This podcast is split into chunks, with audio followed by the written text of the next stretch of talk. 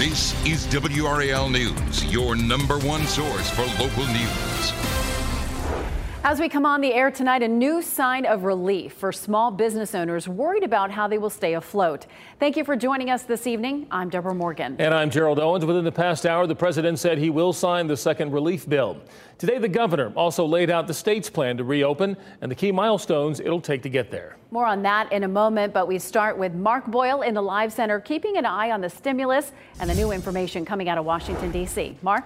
Hey there, Debra. A lot of headlines to get to this evening. The president's coronavirus task force press briefing today just wrapped up less than 25 minutes ago. We'll get to that shortly as well. Let's look at some of these headlines. First, the one you just mentioned the House passing the $484 billion bill to help those small businesses that money has run out, helping hospitals as well. President Trump is expected to sign that into law by the end of the week. Also, this headline right here is getting a lot of attention right now on social media. Trump saying he may extend coronavirus social distancing guidelines into the summer. Some places, some others, not so much. Now, also, he talked today about Governor down in Georgia, Brian Kemp. Not happy at all, according to what he said, essentially blasting part of the decision. Take a listen to uh, what he had to say just a short time ago. I didn't like to see spas opening frankly. I didn't like to see a lot of things happening, and I wasn't happy with it. And I wasn't happy with Brian Kemp. I wasn't at all happy because, and I could have done something about it if I wanted to, but I'm saying let the governors do it. But I wasn't happy with Brian Kemp. Spas, beauty parlors, tattoo parlors, uh, no. Oftentimes, the president is very closely aligned with Brian Kemp, the Republican in Georgia, but right now clearly not pleased with that decision. Have not heard from the governor in Georgia in terms of his reaction to tonight's response from the president. Back to you. Thank you, Mark. This half hour, we have the response and reaction to Governor Cooper's plan for North Carolina. If you missed it during our 5 o'clock newscast, we will recap part of our interview with Senator Thom Tillis. We will also talk with North Carolina Central economist Dr. Henry McCoy about the latest numbers and what this delay means for businesses here. And a little later, we will check back with Dr. Lisa Gralinski, the epidemiologist from UNC Chapel Hill, about what this data means and how it'll help us moving forward. This afternoon, Governor Cooper extended the stay at home order to May 8th and outlined a possible timeline and phases on how North Carolina will reopen. State health leaders say businesses will not reopen until the number of cases and hospitalizations stops increasing. When it levels off, gatherings of up to 10 people would be allowed. At least two weeks later, phase two could begin. That would mean lifting the stay at home order and some businesses reopening. Then, four to six weeks after that, the state could move into phase three. The number of people allowed inside businesses would increase. But Cooper said life will not go back to normal for a long time. As we dig through the governor's three phase plan, we are learning that restaurants and bars will not be allowed to reopen, even with limited capacity, until at least two to three weeks after the criteria for phase one has been met. WRAL's Julian Grace is live tonight in Raleigh. And Julian, this could mean June for limited reopenings. That is what we're hearing, Gerald. And, you know, we talked to a number of the businesses here, and they were very candid with us during a conversation. They say they want to see an end to the coronavirus, but they were also candid and say they're struggling right now. Take a look at this video from earlier. This was Hillsborough we took a walk around that business district earlier today and we saw some restaurants open and serving takeout, all while practicing social distancing. We also found the doors of other restaurants closed. Now, Cooper's announcement will further delay the opportunity for some of those restaurants the chance to generate more revenue. But some of the business owners that we talked to that are running restaurants along that strip, they are hopeful about Cooper's plan. Uh, this is the health concern. I think as uh, he makes a good decision. I think uh, we should do that. You know, make a social distancing. You know, aware about our and the family's health. You can hear him remaining very hopeful tonight. Also, what about the salons that you spoke about, Gerald? We will talk to a salon owner later tonight at 10 and 11, and he has a big suggestion for Governor Cooper. Here's hear what he has to say, all new tonight at 10 and 11. All right, Julian Grace live in Raleigh. Thank you, Julian. News of the latest stimulus deal is not as reassuring to those still waiting for checks, which includes taxpayers who don't have direct deposit and may not have filed taxes in the past few years. Today, WRAL's Brian Mims caught up with some people in our area still waiting and how they're coping. The gigs are gone. But that voice, that voice still carries a soulful tune for an audience of one. Darius Middleton is single, age 25. Well, I'm a, I'm a full time musician. A singer and songwriter for a group called Deshawn and Soul. The main way I make a source of income is by performing. He teaches vocal and piano lessons too. He lives in an apartment in Durham. There's rent to pay. He has no shows, and his stimulus payment is a no show, along with his federal tax refund. How quickly do you need this money? I needed it yesterday. Uh-huh. last week. he has tried to call the IRS, but the agency says it's not equipped to handle phone calls during this pandemic. It's tough even for us in the media to get through. But I checked online and found insight from personal finance columnists with national publications. Forbes magazine says the order of checks is not random or based on geography. The IRS will send checks starting with those who have the lowest annual adjusted gross income. At the rate of 5 million checks a week, look at the timetable for payments. It runs into September. I'm sick now. I tired of my money. 48 year old Daryl Best of Fayetteville is on disability and receives supplemental security income. He's expecting a direct deposit, but each time he checks the IRS site, he gets Payment status not available. The website Penny Hoarder says, Don't fret, the IRS is getting the info it needs from relevant agencies. It says you should have your payment by early May at the latest. We don't have an answer for Darius Middleton other than the cash is coming.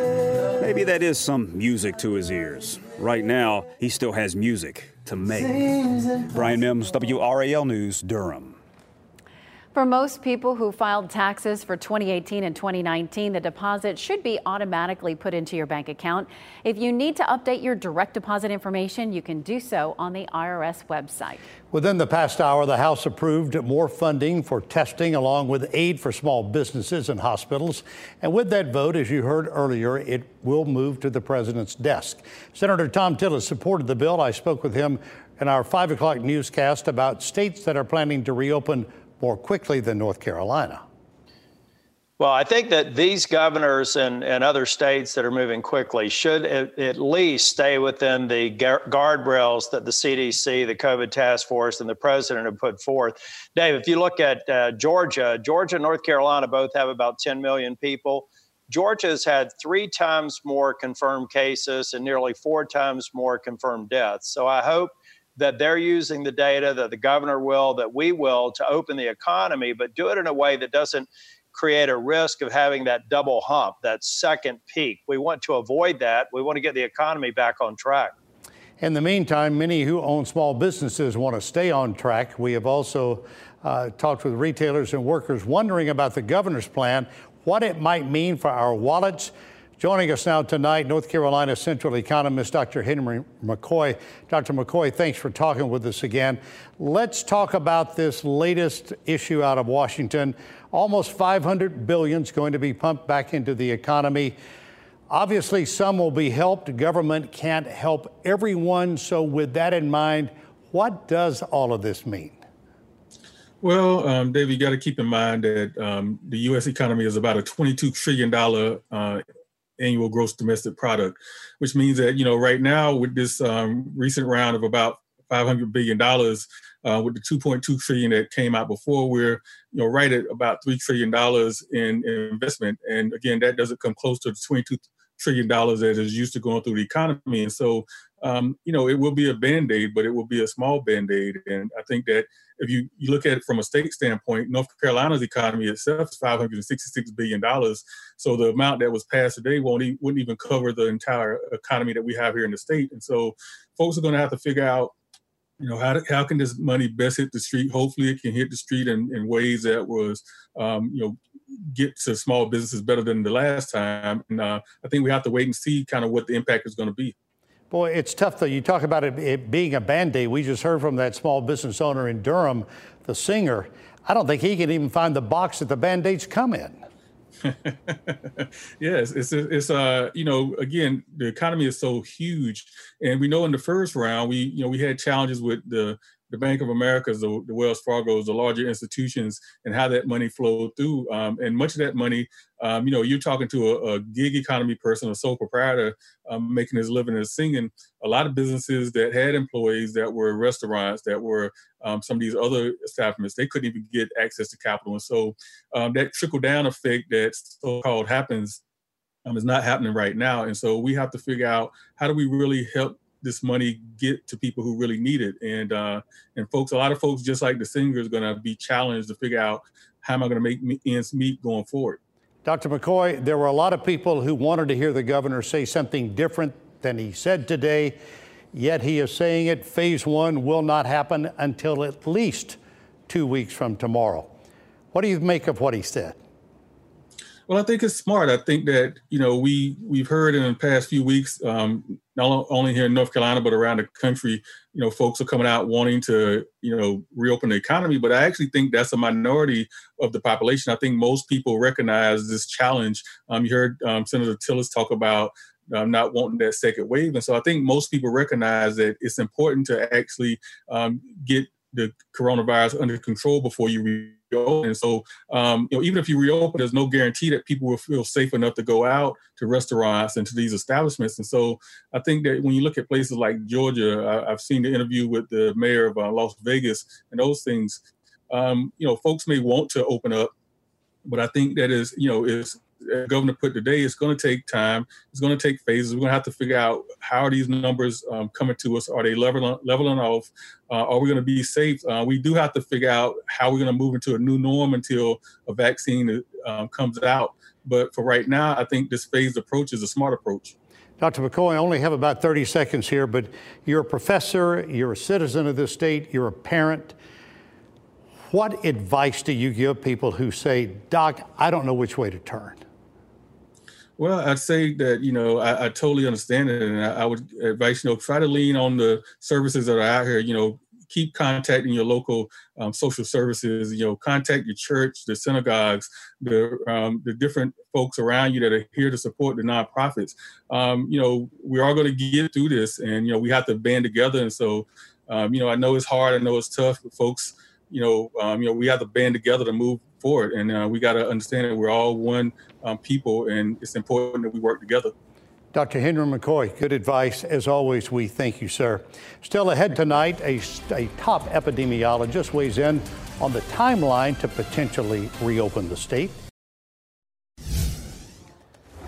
Right now, Raleigh police are questioning a shooting suspect. You saw this play out on our air. Take a look at your screen right here. The man on this screen in the video in that blue shirt was involved in a shooting, according to investigators, around 4:30 this afternoon, and then took off in his car. He crashed, and then he was hiding from police, according to RPD. They eventually tracked him down, and right now, again, they are questioning him uh, and his relation to a shooting that happened south of downtown. This arrest that you're seeing play out on your screen there at that apartment complex happened at the intersection of Leadmine Road and Sugarbush Road at that apartment complex, not too far from the Crabtree Valley Mall. Back to you. All right, Mark, thank you. Here are the latest coronavirus numbers for North Carolina. Our state has more than 7,800 cases. That's up more than 200 since last night. 486 people are in the hospital, and 281 have died. To put those numbers in perspective, here is a look at the daily average of new cases, which helps determine the curve. The average right now is 306. You can still see the curve is still on a slight incline. A similar chart tracks the average number of deaths every day, which is 17. You can see that number trending down slightly on the graph. In just two days, the number of coronavirus cases at a nursing and rehabilitation center in Harnett County rose from 3 to 50. 45 are residents, 5 are employees, one resident died. Harnett County has 113 confirmed cases with 5 deaths and 48 people having recovered. In our late news tonight on WRAL, you will hear from someone who has a family member inside and how they're dealing with this. Joining us tonight to talk about the data and analyze the numbers is epidemiologist Dr. Lisa Gralinski with the UNC Gillings School of Global Public Health. Uh, Dr. Gralinski, we have had you on several times since we started this. Any surprise today with the governor's phased out plan? I'm really happy with what the governor said today. I'm pleased that he's looking at the data, being driven by that, and doing his best to keep North Carolinians as safe as possible. Even though we appear to have flattened the curve, the state's reopening plan will not be triggered until we see sustained leveling. The new stay at home order is in effect until May 8th. Based on what we heard and saw today, do you think we could see this leveling happen by then, or do you think it will be longer? Uh, it's hard to say. You know, that's a couple of weeks away. Right now, it seems like we're leveling, and that is great news, but we're still seeing several hundred cases every day. We really want to see that stay steady and you start to come down uh, before we're comfortable opening up again, because otherwise, those numbers have a really high chance of just going back up. With this approach and the ramped up testing, though no one wants to see it, what do you believe is our potential for a second wave? So that's a really difficult question and something that we're all thinking hard about, but don't want to speculate on too much. Uh, it depends on how widespread we're able to, um, you know, get testing out there. We definitely want to be completing more tests each day, and it seems like those numbers, you know, are going up. That our capacity is increasing, so that's important. But as we've seen, you know, there can be pockets that go undetected, as we've observed, you know, in California and New York and other states that have been harder hit. And we don't want North Carolina to turn into one of those stories. So let's talk about what's happening in other states, especially to our south, Georgia, South Carolina. Their reopening plans look different. Should that be concerning to state leaders here in North Carolina and those making our policies? Honestly, it does worry me a bit. You know, hearing governors in the Northeast and the Midwest and the West Coast talk about kind of regional plans for reopening makes a lot of sense. But obviously, each governor, you know, is in charge of their own state, and we don't want to, you know, get too much into second guessing other communities. But you know, Charlotte has been really badly hit, and it's right on the border with South Carolina, and that type of thing is a little bit worrisome.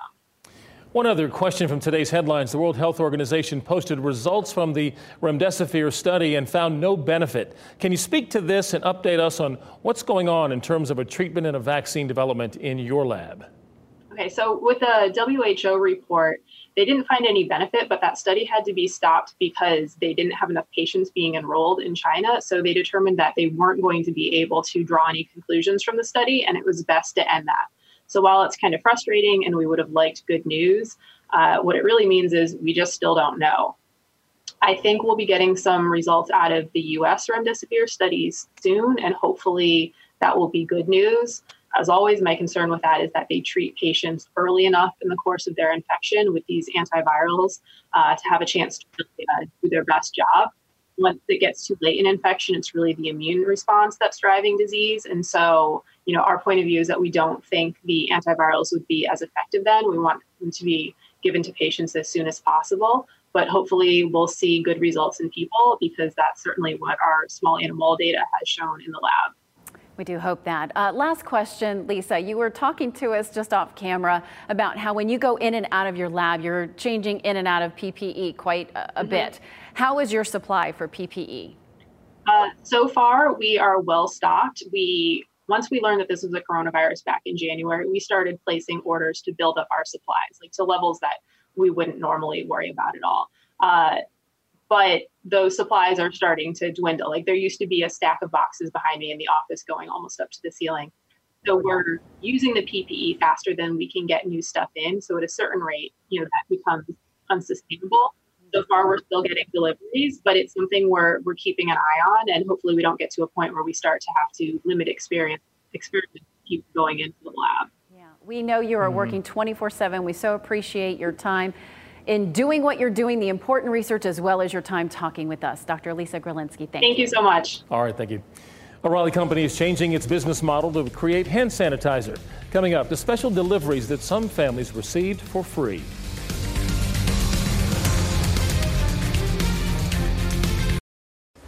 A quick update of the numbers from Durham County just released to the WRAL newsroom. Highlighted in yellow here, the key parts of this release. Durham County now reporting 500 cases of confirmed coronavirus there in that county. Also, two COVID 19 related deaths in the county for residents, bringing the total of deaths to nine in Durham County. Back to you. Thank you, Mark. A Raleigh company gave away bottles of hand sanitizer. Murphy's Naturals typically makes insect repellent. It recently shifted its entire production line to hand sanitizer and left free bottles on front doorsteps all across Raleigh. The company has also given thousands of bottles to the U.S. Navy and the Department of Veterans Affairs. We know many of you want to help your neighbors in need during this crisis. We have a growing list of links, donation needs, and ways to help students while they're out of school.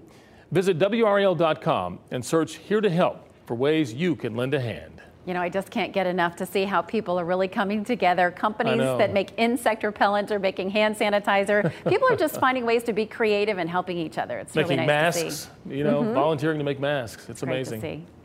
Thank you so much for joining us this evening. Make sure to watch our news tonight at 10 on Fox 50 and 11 o'clock here on WRAL. Have a great night.